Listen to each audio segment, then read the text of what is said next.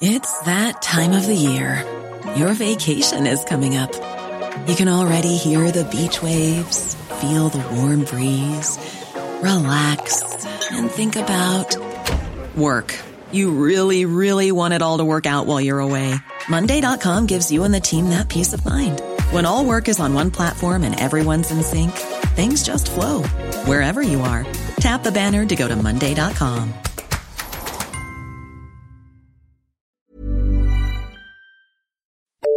The FT. Welcome to World Weekly with me, Ben Hall. On the show this week, we'll be looking at Turkey as Prime Minister Recep Tayyip Erdogan ends months of speculation and confirms he'll run in the country's first ever directly elected presidential contest later this summer.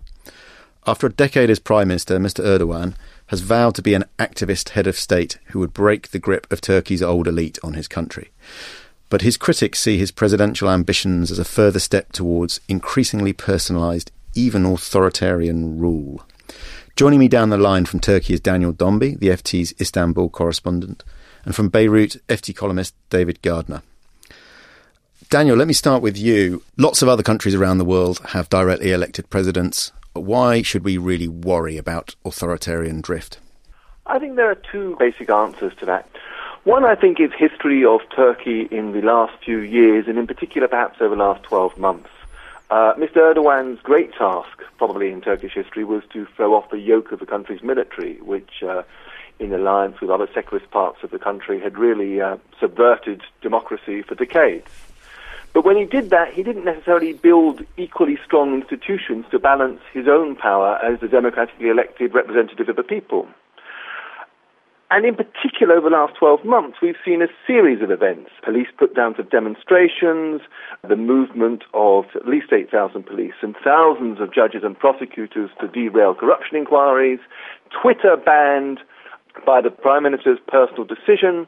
So real signs that people elsewhere in the world have seen as increasing authoritarianism and throwing the rule of law into doubt. So if one reason why people are concerned is what they see as a pre-existing trend, the other issue is just uh, the risk that with a presidency actually incarnated in the same man himself, over and above the actual law that Turkey has, there will be really almost no checks and balances left in Turkish life. Even today, people say that just about the only independent institution left in Turkey is the country's constitutional court. With the powers of nomination over judges, with the power to veto legislation, with the power to dissolve parliament, some people think that uh, Mr. Erdogan will really be unbound. What's the counter argument? Well, the counter argument is that uh, the presidency is a much less powerful job than the premiership. Presidents have been largely ceremonial in Turkish history. Even when the president has been a former coup leader, the former coup leader who wrote the constitution for his own use, he didn't really use the presidency in a very commandeering way. Previous powerful prime ministers have gone to the presidential uh, mansion in Çankaya in, in Ankara and found the experience a frustrating one because they neither have their hands on the levers of government in all the ministerial committees that actually run this country, nor control of the party, because under the Turkish constitution, the uh, president can't be a partisan figure, so they don't control the party list that gives immense powers of patronage. Mr. Erdogan has tried to change the constitution, indeed get a new constitution that would give him greater presidential powers, but he's failed. And if the AKP vote doesn't increase, and there are reasons to believe that it won't increase beyond the 50% or so that it logged in 2011, it may be still harder for him to get those constitutional changes.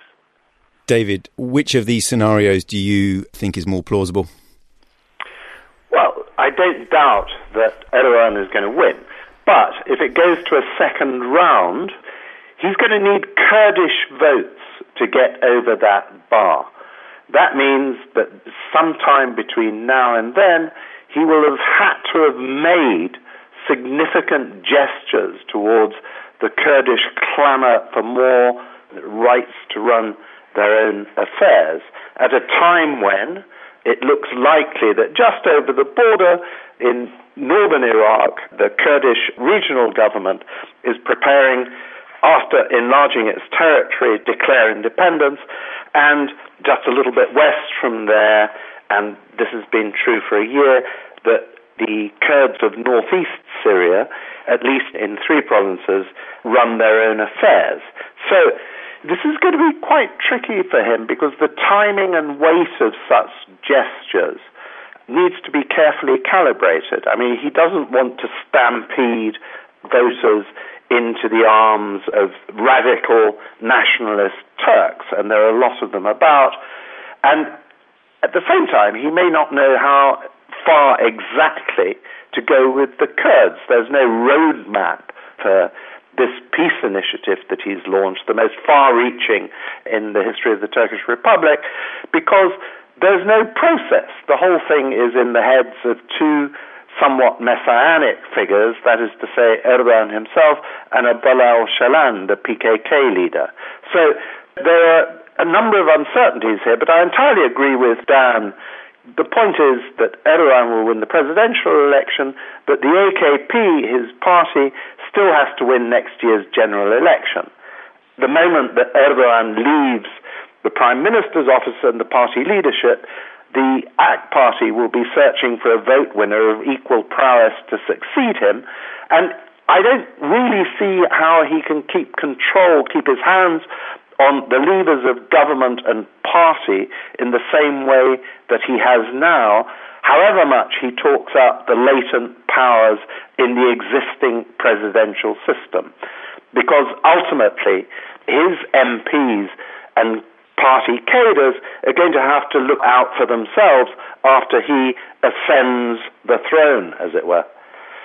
Dan, Mr. Erdogan has been blessed with a fairly ineffectual and, and bitterly divided um, political opposition, particularly in Parliament. Anyway, um, is there any sign of that changing? Well, the question of the opposition is an interesting one. Traditionally, it's been fragmented, it's certainly been ineffective on the one hand, we actually have a change here. We have a joint candidate for the two biggest opposition parties, the uh, Republican People's Party, the traditional secularists, uh, and the Nationalist Movement Party, uh, the nationalists. They've chosen a figure who marks a bit of a break. His name is uh, Ekmeleddin İhsanoğlu, uh, and he's a former head of the Organization of Islamic Cooperation. So he's a break with the previous secularist figures that they've trotted out.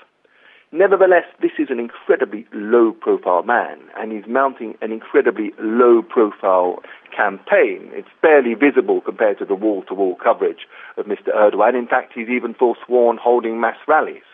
So it's unclear how much uh, mileage he's going to be making, particularly when um, there's an awful lot of pro government press. In addition, it's not clear how um, how much he's going to appeal to Turkey's Alevis, that's the non-Sunni religious minority in Turkey, who feel, I think, a little bit of concern about having a figure with his uh, Islamic credentials running. There is another candidate, the third candidate, who is the Kurdish candidate, Selahattin uh, Demirtas, and he has a base of about 6.5%. He's really running to be the kingmaker. He's really running to get their second round. And given these concerns among some of the traditional secularist base, particularly the Alevis, he's really running to boost his appeal and get perhaps 10% to try and enshrine that role as a kingmaker. So in some senses, this may be a, uh, a, year in which the opposition, at least the Kurdish opposition, has greater weight than before. We're seeing two experiments here, but neither really put to date uh, the election of Mr. Erdogan in doubt. David, Turkey's obviously been looking on at events in Syria with great concern for the last few years. But arguably, of course, the ISIS offensive into Iraq and the turmoil there and the sense that that conflict is spreading across borders. How, how do you think that is changing the sort of political dynamics in Turkey? And, and also, how is it changing the way the West sees developments in Turkey? If, if you were to scroll back to about uh, 15 months ago, and, and it, it, it, it, it coincides actually with the launch of the Kurdish peace initiative by Erdogan inside Turkey.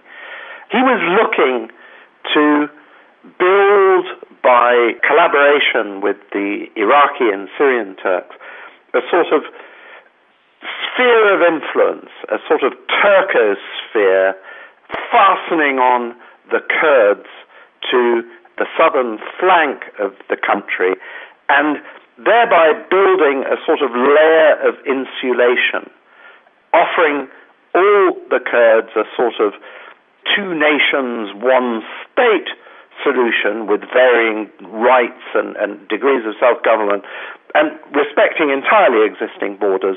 The pitch was, we are all Sunnis, Turks and Kurds together, aren't we?